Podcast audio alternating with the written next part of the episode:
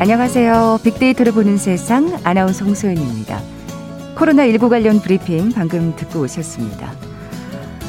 아, 지난해 설 연휴를 며칠 앞두고 이 첫 확진자가 발생했었죠. 당시만 해도 뭔진 잘 모르지만 몇 달은 조심해야겠구나. 뭐 이런 막연한 긴장감 같은 게 있었는데요. 다시 설을 며칠 앞둔 지금 지난 1년을 돌아보게 되네요. 돌밥, 돌밥. 돌아서면 밥 차리고, 돌아서면 밥 먹었고요. 외출이 자유롭지 않으니까 먹고 자고 먹고 자고 하면서 확 찐자들이 늘었죠. 상황이 이렇다 보니 주부들이 밥하는 시간 부쩍 늘었습니다. 또 재택근무가 늘어난 직장인들은 눈 비비고 정신없이 뛰어나가던 출근 시간이 없어지니까 뭐 잠자는 시간만큼은 충분히 확보되지 않았을까 싶은데 여러분은 어떠신지요? 이 밖에도 우리의 24시간 코로나 이전과는 확실히 다른 코로나 일상 시간표가 그려졌는데요. 잠시 후 통통 튀는 통계 빅데이터와 통하다 시간에 다양한 통계로 얘기 나눠봅니다. 자, 이어지는 세상의 모든 빅데이터 시간은 최근 인기를 모으고 있는 농사 유튜브, 농튜브에 대해 자세히 빅데이터 분석해 봅니다. KBS 제일 라디오 빅데이터를 보는 세상 먼저 빅퀴즈 풀고 갈까요? 요즘 유튜브 내에서의 신조어가 많다고 그래요. 특히 MZ 세대에서 유행 중인데 뭐 이 신조어 언어 파기에 대한 우려의 목소리도 크죠. 한데 세대 간의 소통을 위해서 오늘은 신조어 문제 한번 준비해 봤습니다. 불소 불타는 소통이라 그래요. 이것을 위해서 반말로 얘기하기도 한답니다. 나이를 알 수 없는 인터넷 공간에서 유튜버와 구독자가 친구처럼 편하게 소통하기 위해서 반말이 필수라고 생각하기 때문인데요. 이걸 가리켜서 반모, 반말 모드라고 하고요. 이 반모를 하기 위해서는 먼저 반신, 반말 모두 신청을 해야 한답니다. 그렇다면 임구는 무슨 의미일까요? 보기 드립니다. 1번 임대인 구함, 2번 임자 구함, 3번 이미 구함, 4번 이미 구독. 오늘 당첨되신 두 분께 커피와 도는 모바일 쿠폰 드립니다. 휴대전화 문자 메시지 지역번호 없이 샵 9730, 샵 9730. 짧은 글은 50원, 긴 글은 100원의 정보 이용료가 부과됩니다. KBS 라디오 어플 콩은 무료로 이용하실 수 있고요. 유튜브로 보이는 라디오로도 함께 하실 수 있습니다. 방송 들으시면서 정답과 함께 다양한 의견들 문자 보내주십시오.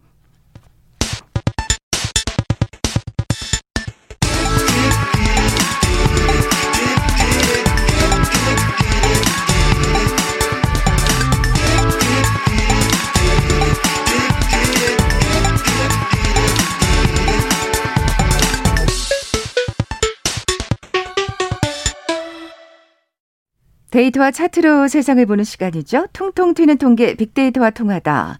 디지털 데이터 전문가 김원식 박사 나와 계세요. 안녕하세요. 네, 안녕하십니까. 네, 오늘 코로나19가 우리 국민의 생활 시간을 어떻게 변화시켰는지 얘기 나눠볼 텐데 네. 특별한 조사가 있었다면서요. 그렇습니다. 서울시에서 이 어, 서울 시민의 평일 하루 생활 시간 분석을 했는데요. 음. 2019년 11월과 2020년 11월에 이 생활 시간을 분석을 한 겁니다. 만 18세 네. 이상, 만 69세 이하 1000명을 대상으로 온라인 설문 조사를 했는데 여기에 이제 시간 개념이 세 가지가 나옵니다. 하나는 필수 시간, 의무 시간, 여가 시간인데 네. 필수 시간은 3분 감소했고요. 의무 시간은 15분 감소, 여가 시간은 18분 증가한 결과를 발표했는데 하나하나 좀 네, 살펴보겠습니다. 네, 1년 차입니다만 정말 그 1년 동안 많은 일들이 있었잖아요. 예, 그렇습니다. 예, 우선 필수 시간부터 좀 볼까요? 예, 필수 시간에는 이제 수면 시간하고 개인 유지 시간이 아, 있는데요. 네 예, 그래서 필수 시간 가운데 수면 시간은 9분 증가를 했어요. 예. 어, 생각보다 별로 안 늘었네요. 저는 직장인들이 워낙 재택근무를 많이 네. 해서 좀 더 주무시지 않을까 싶었는데. 이게 이제 사람에 네. 따라 이제 편차가 있는 것이죠. 아, 그렇군요. 그리고 이 개인 유지 시간은 뭐냐면은 개인 건강 관리라든지 개인 위생 및 외모 관리입니다. 네. 근데 개인 유지 시간은 12분 감소되어서 평균 3분 감소된 것으로 이렇게 나타나고 있는데 아, 확실히 진짜 예. 이게 차이가 있네요. 예, 네. 그 수면 시간을 구체적으로 보게 되면은요, 어, 모든 계층에서 약간 증가하긴 했는데 특히나 18세에서 29세의 수면 시간이 19분이나 증가됐습니다. 가장 많이 증가된 연령층으로 분석이 됐고 그 이유가 아마 비취업자 계층이 15분 증가한 측면이기 때문에 이게 기여를 한 것 같고요. 개인 유지 시간 같은 경우는 모든 계층에서 평균 12분 감소했는데 특히나 여성, 자영업자, 배우자가 있는 여성 가운데 비취업자에서 상대적으로 많이 감소한 것으로 나타났습니다. 그러니까 예. 왜 밖에 나가지 않으시니까 그렇죠. 외모 관리를 예, 예. 덜하게 된다 이런 측면을 아니, 볼 수가 뭐 있겠습니다. 밖에 나가시는 분들도 이 마스크 때문에 네. 립스틱은 아예 안 바르시는 분들 많고요. 그렇죠. 그리고 18세에서 29세면 학교 다니는 친구들이 많아 대학생들이 꽤 있어서 네. 아마 네. 더 수면 시간이 좀 상대적으로 증가한 게 아닌가 또 그런 예. 생각이 듭니다. 수면 시간이 좀 줄고 개인 관리 외모도 약간 덜 할 수도 있었던 시간들이었다는 거죠. 네, 네. 그 이번에 여가 시간 얘기를 좀 해볼까요? 네. 예. 여가 시간은 평균 19분 증가했는데요. 실내 생활 당연히 증가를 해서 예, 미디어 이용이나 이제 게임 시간이 늘어났고 실외 시간은 감소했죠. 미디어 이용 시간은 18세에서 19세와 60세에서 69세에서 증가를 했습니다. 오, 예. 60에서 69세 이제 모바일도 아주 예. 자유롭게 예. 다루시는 게 된 거네요. 투어 예. 프로그램을 많이 보시지 않았을까라는 생각이 들고요. 그러니까요. 예. 예. 온라인 모바일 게임 시간은 40세에서 49세 연령층에서 많이 증가를 해서 이 게임을 어, 누가 많이 증가를 했는지를 좀 살펴드릴 수가 있겠고요. 그러니까 장년층들도 네. 이제 그 뭔가 기기를 다루는데 네. 그게 주저함이 없으신 네, 거예요. 그렇죠. 네. 그리고 문화관광 시간과 교제 참여 시간은 모든 계층에서 감소했고요. 특히 배우자가 있는 여성 가운데 비취업자, 자영업자에서 상대 상대적으로 많이 감소를 했고 스포츠 레포츠 이용도 모든 연령층에서 평균 4분 감소를 했는데 어, 한편으로는 동네 산책들과 같은 이 소소한 즐거움도 새롭게 발견했다라는 응답이 상당수 차지를 하고 어, 있습니다. 그, 네, 그건 정말 의미가 있네요. 네. 다음으로 의무 시간으로 넘어가 볼까요? 네, 가사 노동과 학습 시간이 있고 또 이동 시간, 일하는 시간이 있는데 이게 좀 상관관계가 있습니다. 뭐냐면 가사 노동과 학습 시간은 증가가 됐어요. 아. 그리고 일하는 시간과 이동 시간이 감소됐는데 한 15분 감소했고요. 구체적으로 보면 가사 노동 시간은 평균 4분 증가했는데 연령대별로 또 다릅니다. 60세에서 69세의 연령대는 감소했고요. 배우자가 있는 여성 취업자를 제외한 대부분의 계층에서 증가를 했습니다. 그래서 임금 근로자 가사 노동 시간은 소폭 증가했는데 아마 이제 어, 재택근무라든지 이런 것들을 하시기 그렇죠. 때문에 집에서들 많이 예, 드시니까 예. 그렇습니다. 예. 그리고 자영업자분도 20분이나 가사 노동이 증가를 해서 약간 영업 제한이 가사 노동에 연관이 있는 것으로 이렇게 볼 수가 있겠고요. 배우자가 있는 비취업 여성은 취업 여성보다 30분 정도 더 많이 일하는 것으로. 그러니까 전업 예, 주부들 같은 경우는 더 많이 가사 노동을 한 것이다 이렇게 볼 수 있습니다. 왜냐하면 예, 남편분도 집에 있고 자녀분도 있을 경우에는 더 아까 밥 차려주는 문제 말씀하셨잖아요. 돌밥 돌밥이요. 예, 돌밥 돌밥. 또 일하는 시간과 이동 시간이 모든 계층에서 감소를 했는데 18세에서 29세 연령층에서 가장 많은 감소를 나타내서 일하는 시간과 이동 시간에 밀접한 관계가 있음을 생각할 수가 있었습니다. 아, 참 이건 좀 씁쓸하네요. 사실 정말 한창 일해야 될 그렇죠. 어, 세대인데 예. 그렇습니다. 시간이 줄어들었다는 건 이제 별로 바람직하지 않다는 그러니까요. 그런 이제 측면이 예. 있고요. 아까 지금 늘어난 가사 노동 시간은 좀 더 나중에 좀 자세히 얘기를 해보겠고요. 네. 이 코로나 19로 인해 생활 시간에 많은 변화가 생긴 사람들이 네. 따로 있다면서요. 그래서 이제 요약해서 이제 말씀드리면 네. 18세와 29세, 40세에서 49세 그리고 어, 비취업자 계층은 일하는 시간 감소로 인해서 이동 시간의 감소 그리고 거꾸로 수면 시간의 증가라고 하는 공통점이 있었습니다. 그러니까요. 물론 굉장히 많이 주무시는 건 아니지만 네네. 네. 유의미한 차이가 있었고요. 자영업자분들은 영업 시간 제한 때문에 가사 노동 시간이 늘어났고 미디어 이용 시간의 증가가 음. 있었습니다. 그러니까 참 일하셔야 되는데 영업 제한 때문에 뭐 이렇게 영상물을 본다든지 게임을 볼 수밖에 없는 그런 음, 상황들이 있었고 아이고. 또 배우자가 있는 여성 가운데 비취업자 계층은 가사 노동 시간이 증가했기 때문에 교제 참여라든지 개인 유지 시간이 감소하는 역설적인 현상이 이제 벌어졌다라는 것이죠. 그래 가사 노동 하시는 분들이 여러모로 진짜 깝깝하셨을 것 같아요. 네. 아까 생각보다 수면 시간이 좀 안 늘었다 싶긴 했는데 그래도 아침에 네. 일부는 정말 무슨 한 시간 아, 같잖아요. 꿀잠이죠. 그렇죠. 조금 잔다는 거. 5분만 5분만 뭐 이렇게 맞아요, 얘기를 많이 맞아요. 하는데 3분만 3분만 그러니까요. 하는데요. 네. 뭐 해외도 상황은 비슷한가요? 그렇습니다. 이제 예. 해외 조사한 결과가 있어요. 어, 그래서 미국, 영국, 독일, 이탈리아, 프랑스의 맞벌이 과정을 대상으로 조사한 결과가 있는데 이 맞벌이 부부 같은 경우에는 어, 아이돌봄과 가사노동이 두 배로 이제 늘었다라고 하는데 어. 그 가운데 여성 부담이 상대적으로 많이 늘었습니다. 비슷하군요. 그래서 가사노동과 아이 돌봄 시간이 아, 코로나 이전보다 30시간이 여성에게는 주당 증가했고요. 남성은 25시간 증가를 해서 5시간이 더 많은 것으로 나타날 수 있는데 독일 같은 경우는 남성의 가사노동과 아이돌봄 시간이 여성보다 더 많이 늘어났지만 전체 비중은 여전히 예, 여성이 많다. 네. 이렇게 이제 볼 수가 아, 있겠고 어쨌든 이런 집안일에 대한 부담 때문에 업무 처리 능력 저하가 일어났다고 해요. 그렇기 때문에 적절하게 이런 가사 노동을 분담해 주는 그런 이제 제도들이 필요한 것이고 예, 그게 예, 어떤 가전 제품이든지 그렇죠. 아니면 가사 노동다든지 이게 이제 제도적으로 맞벌이 노동하시는 분들한테는 필요하다는 것이죠. 네, 해외나 국내나 참 상황이 비슷하다는 네. 생각이 드는데 가사 노동에 대해서 조금 더 네. 자세히 네. 얘기를 해볼게요. 지금 뭐 그 가전 제품 얘기도 하셨지만 왜 우리 가성비, 가심비란 말 많이 쓰는데 시간을 절약해주는 가십이라는 말이 또 이제 예, 가십이, 떠오르고 있다고요. 가심비, 뭐 가성비, 뭐 이런 얘기 있었지만 가십이 그러니까 시간을 줄여주는 거죠. 더구나 약간 이제 밥 차리는 문제 말씀하셨잖아요. 그러면 설거지를 해야 될 빈도도 늘어난다는 거죠. 아. 그렇기 때문에 이제 가장 눈길을 끄는 게 식기세척기가 예, 그 전년도보다 73%나 야. 많이 예, 예. 판매가 된 그런 상황이고요. 그리고 식기세척기도 그렇고 세탁기 또 예, 좀 더 이제 주목을 받고 있고 어, 뭐, 청소기도 뭔가, 뭔가 좀 더 성능이 좋은 걸로 지금 예, 다들 예, 눈길을 돌리시는 거죠. 예, 예. 깔끔하게 할 수 있는 그런 전자제품에 대한 주목도가 늘어나고 있는 또 역설적인 결과입니다. 네. 그만큼 지금 사실 가사 노동의 부담이 예. 크다는 또 얘기일 텐데요. 그 근데 코로나19 사태로 타격을 많이 받은 또 업종이 가사 서비스 분야라면서 네. 이건 또 왜 그럴까요? 그렇습니다. 이게 이것도 역설인데 가사 노동을 이제 전업주부이거나 이제 맞벌이 노동 하시는 분들이 하시는데 결과적으로 가사 서비스에 종사하시는 분들은 지금 일자리를 잃고 있는 그런 상황이거든요. 두 가지 관점이죠. 뭐 이제 가사 노동을 어 이제 본인들이 하시는 것도 있지만 아, 집콕 생활을 하시니까. 예, 근데 이제 예. 외부에서 왔다 갔다 하면은 감염의 우려가 아. 있기 때문에 이제 꺼린다라는 거죠. 그래서. 근데 이게 사회적으로 문제가 잘 어, 부각이 안 된다는 거죠. 그 이유는 연령층이 주로 50대 이상의 여성이 93%여서 이게 결집을 해서 자기 목소리를 내는데 좀 아. 익숙하지 않으셔서 그렇다는 건데 한국 여성정책연구원의 연구 결과를 보면은 이분들의 수입이 43%나 급증했고요. 관련 협회의 조사에서도 40% 이상 수입이 감소했는데 이 100만 원 이하 아 그러니까 60%입니다. 수입이.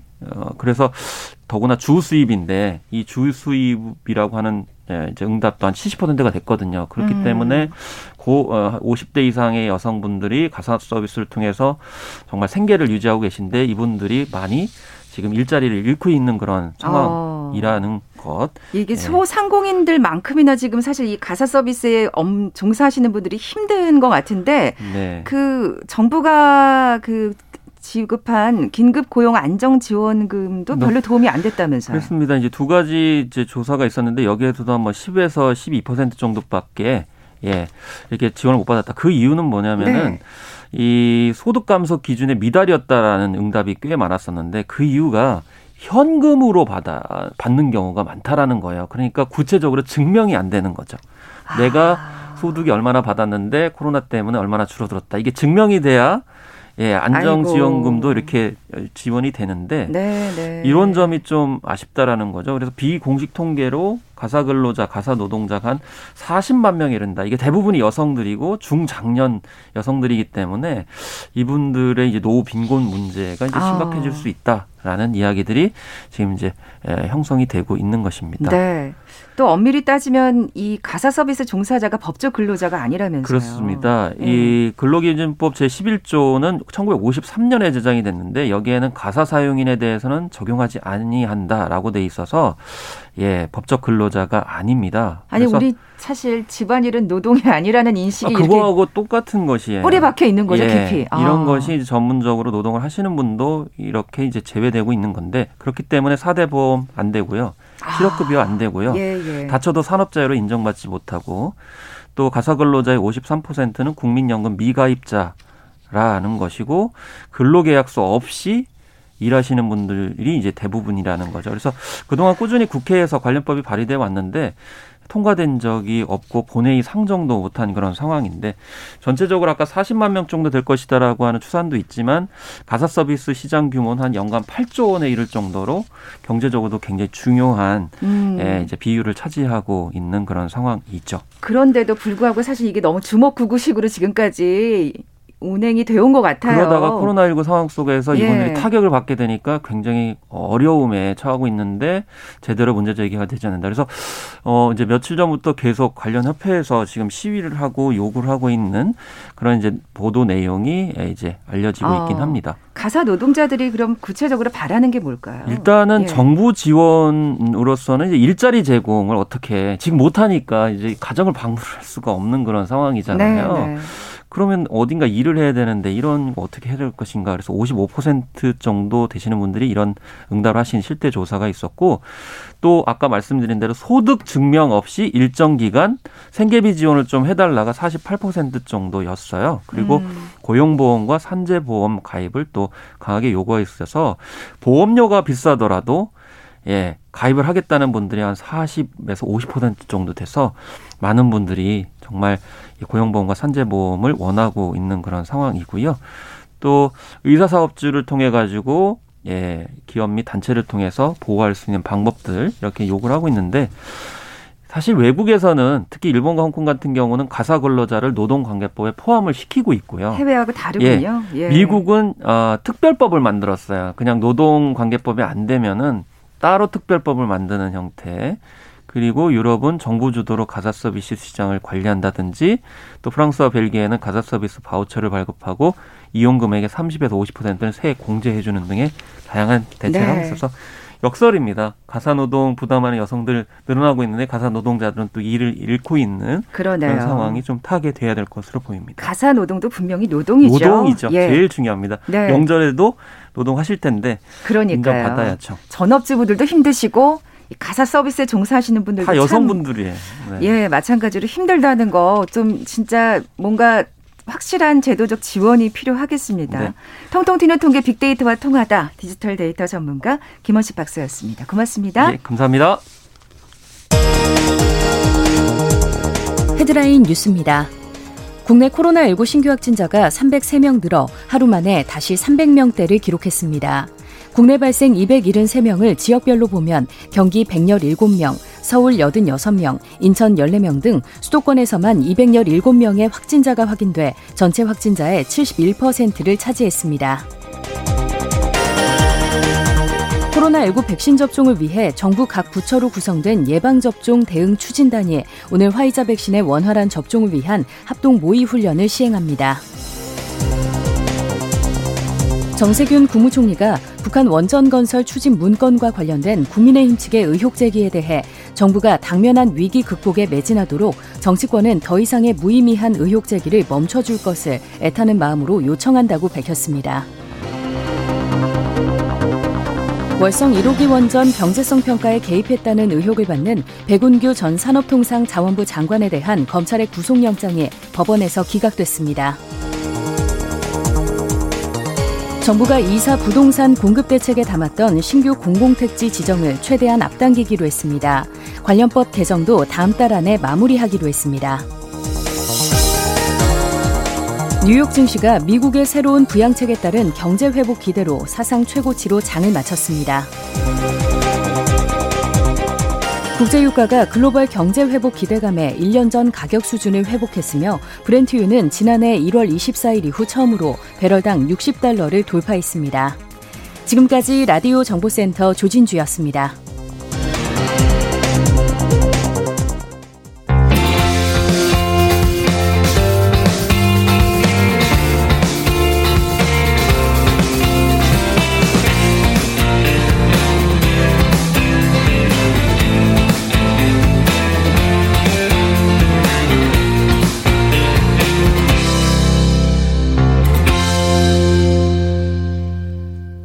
궁금했던 모든 화제와 이슈를 빅데이터로 분석해보는 시간이죠. 세상의 모든 빅데이터 마이테이스트 민지영 대표 나와 계세요. 안녕하세요. 네, 안녕하세요. 네, 민 대표님 빅퀴즈 다시 한번 내주세요. 네, 요즘 유튜브 내에서의 신조어가 많다고 하는데요. 특히 MZ 세대에서 유행 중이라고 합니다. 그 신조어라는 게 언어 파괴에 대한 우려의 목소리도 있기는 그렇죠. 하지만 예. 네, 세대 간의 소통을 위해서 신조어 문제를 준비했습니다. 구치는 구독 취소고요.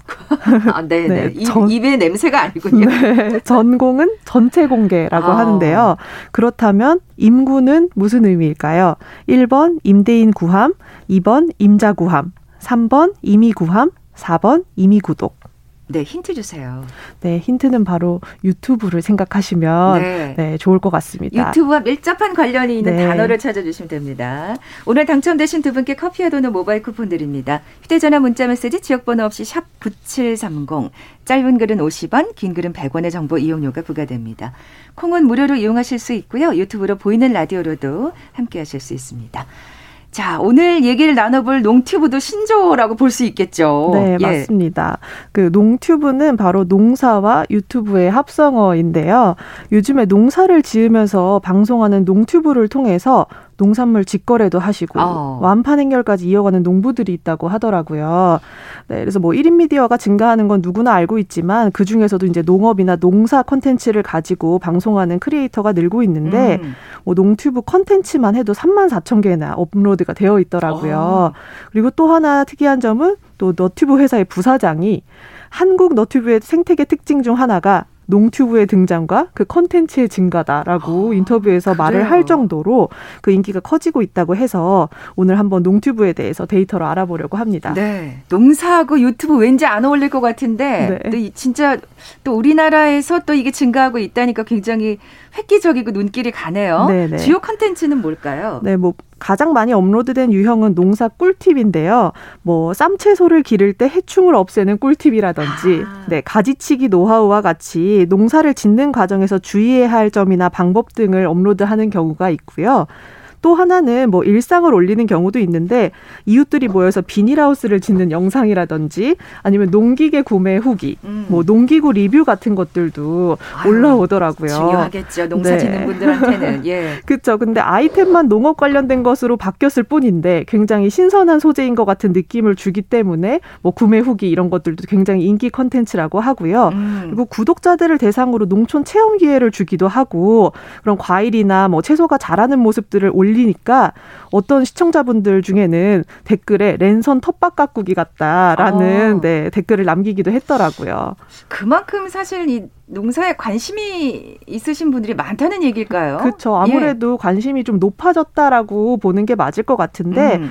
물론 이제 그 신선한 소재나 컨텐츠가 뭐 농튜브 인기의 첫 번째 이유라고 볼 수는 있겠지만 이제 역시 우리가 이제 도시에 거주하고 있으면 사실 좀 전원 생활이나 시골 생활을 또 꿈꾸기도 하잖아요. 로망이죠. 네, 예. 그래서 그런 것들을 자연을 배경으로 한 그림이 또 새롭게 받아들여지기도 하고 또 이런 그 컨텐츠들이 농튜브의 장점인데요.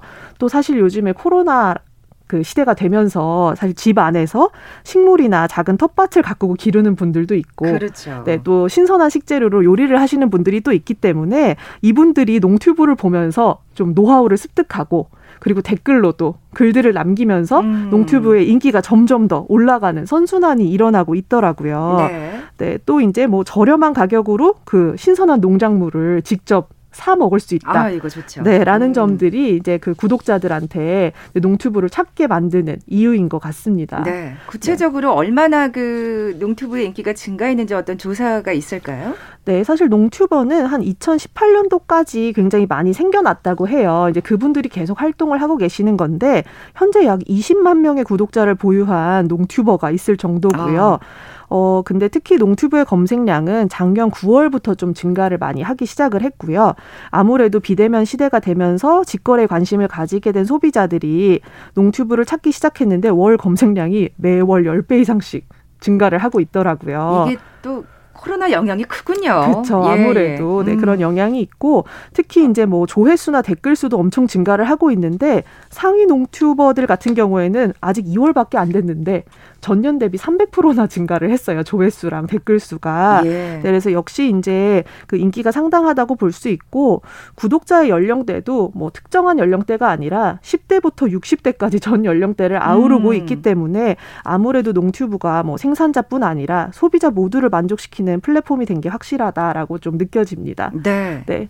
또 구체적으로 그럼 이 구독자, 소비자들의 반응도 좀 살펴볼까요? 네, 뭐 첫 번째는 사실 놀랍다는 반응이 좀 있어요. 아까 처음에 말씀하셨다시피 농업이라는 거는 굉장히 일차 산업이고 유튜브라고 하는 거는 굉장히 또 첨단 산업인데 그렇죠. 이 둘의 만남이 굉장히 신선하고 놀랍다. 그러니까. 이런 반응들이 사실은 댓글에 많이 있고요. 그리고 뭐 평온하고 자극적이지 않다라고 하는 농튜브만의 컨텐츠에 좀 음. 매력을 느끼시는 분들도 있고 아 그냥 그 녹색을 보는 것만으로도 힐링이 되시는 거예요. 그렇죠. 예, 예. 농튜브가 힐링 컨텐츠가 되는 음. 네, 모습이 또 보이고요. 또 이제 직접 농사를 지은 농부가 나와서 좀 설명을 해주고 판매를 한다는 것 자체가 굉장히 신뢰가 간다. 네, 이런 그 반응들도 많았습니다. 음. 아무래도 요즘 좀 크리에이터들 중에 이슈몰이를 한다든지 좀 자극적인 소재를 언급하는 분들도 많이 있잖아요. 그렇죠. 그래서 사실은 좀 인기를 끌려고 하시는 분들이 있는데 이제 농촌 생활이라든지 이제 농업에 종사하시는 분들의 고충까지 알 수 있고 또 힐링 컨텐츠가 된다는 점이 농튜브의 장점이자 인기가 음. 아닌가 싶습니다. 참 여러모로 의미가 있다는 생각이 드는데 근데 아무래도 그 농업에 종사하시는 분들은 연령대가 좀 있다 보니까 네네. 네. 이런 첨단 산업 기기하고는 좀 거리가 있으실 것 같아서 네. 아무래도 그 젊은 농부들한테만 제한적인 게 아닌가 네. 그런 생각도 드네요. 어, 뭐 사실은 이제 그 역시 말씀하신 대로 젊은 농부의 비율이 사실 농튜버 중에 좀 높기는 해요. 최근에 또 귀농 인구를 살펴봤을 때 절반 이상이 사실 40세 미만이라고 하더라고요. 아, 예, 예. 그래서 이제 3040 세대가 이제 귀농을 하면서 새로운 컨텐츠로 도시와의 연결을 시도하고 있다라고 볼 수는 있는데 그래도 50대 이상의 유튜버들도 굉장히 많으시거든요. 아. 이분들은 이 농튜버들은 상부상조를 하고 계십니다.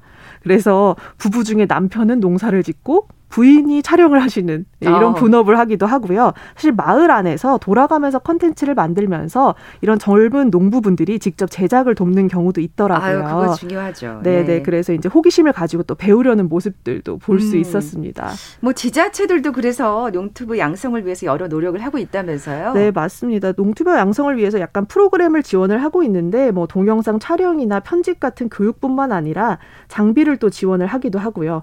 이런 연령대가 높은 분들의 눈높이에 맞게 교육을 하기도 합니다. 역시 이제 SNS 채널이나 농튜브를 통하면 젊은 세대하고 또 소통을 하면서 네. 농사에 대한 관심을 좀 높일 수도 있기 때문에 지자체에서도 많은 노력을 하는 것 같아요. 네. 그 젊은 농부들만의 전유물처럼 좀 인식돼서는 또 안 될 것 같아요. 그렇죠. 그런 면에 있어서 이 젊은 농부들도 그렇고 지자체들도 네네. 사실은 그 연령대가 높으신 대다수의 농부들을 위한 맞아요. 어떤 유튜브 양성에도 좀 그쵸. 신경을 써야 하지 네, 않을까. 어떻게 보면 뭐 생태계를 하나 만드실 수도 있는 거고요. 그러니까요. 네. 자, 지금까지 세상의 모든 빅데이터 마이테이스트 민지영 대표와 함께했습니다. 고맙습니다. 네, 감사합니다. 자, 오늘 빅퀴즈 정답은 4번 임구, 이미 구독이었죠. 예, 저도 오늘 처음 알았네요. 저도 뭔가 새롭게 배워갑니다. 방송하면서. 커피와 도넛 모바일 쿠폰 받으실 두 분입니다. 이미 구독 8살 아이가 정답을 외치네요. 역시. 네, 0519님.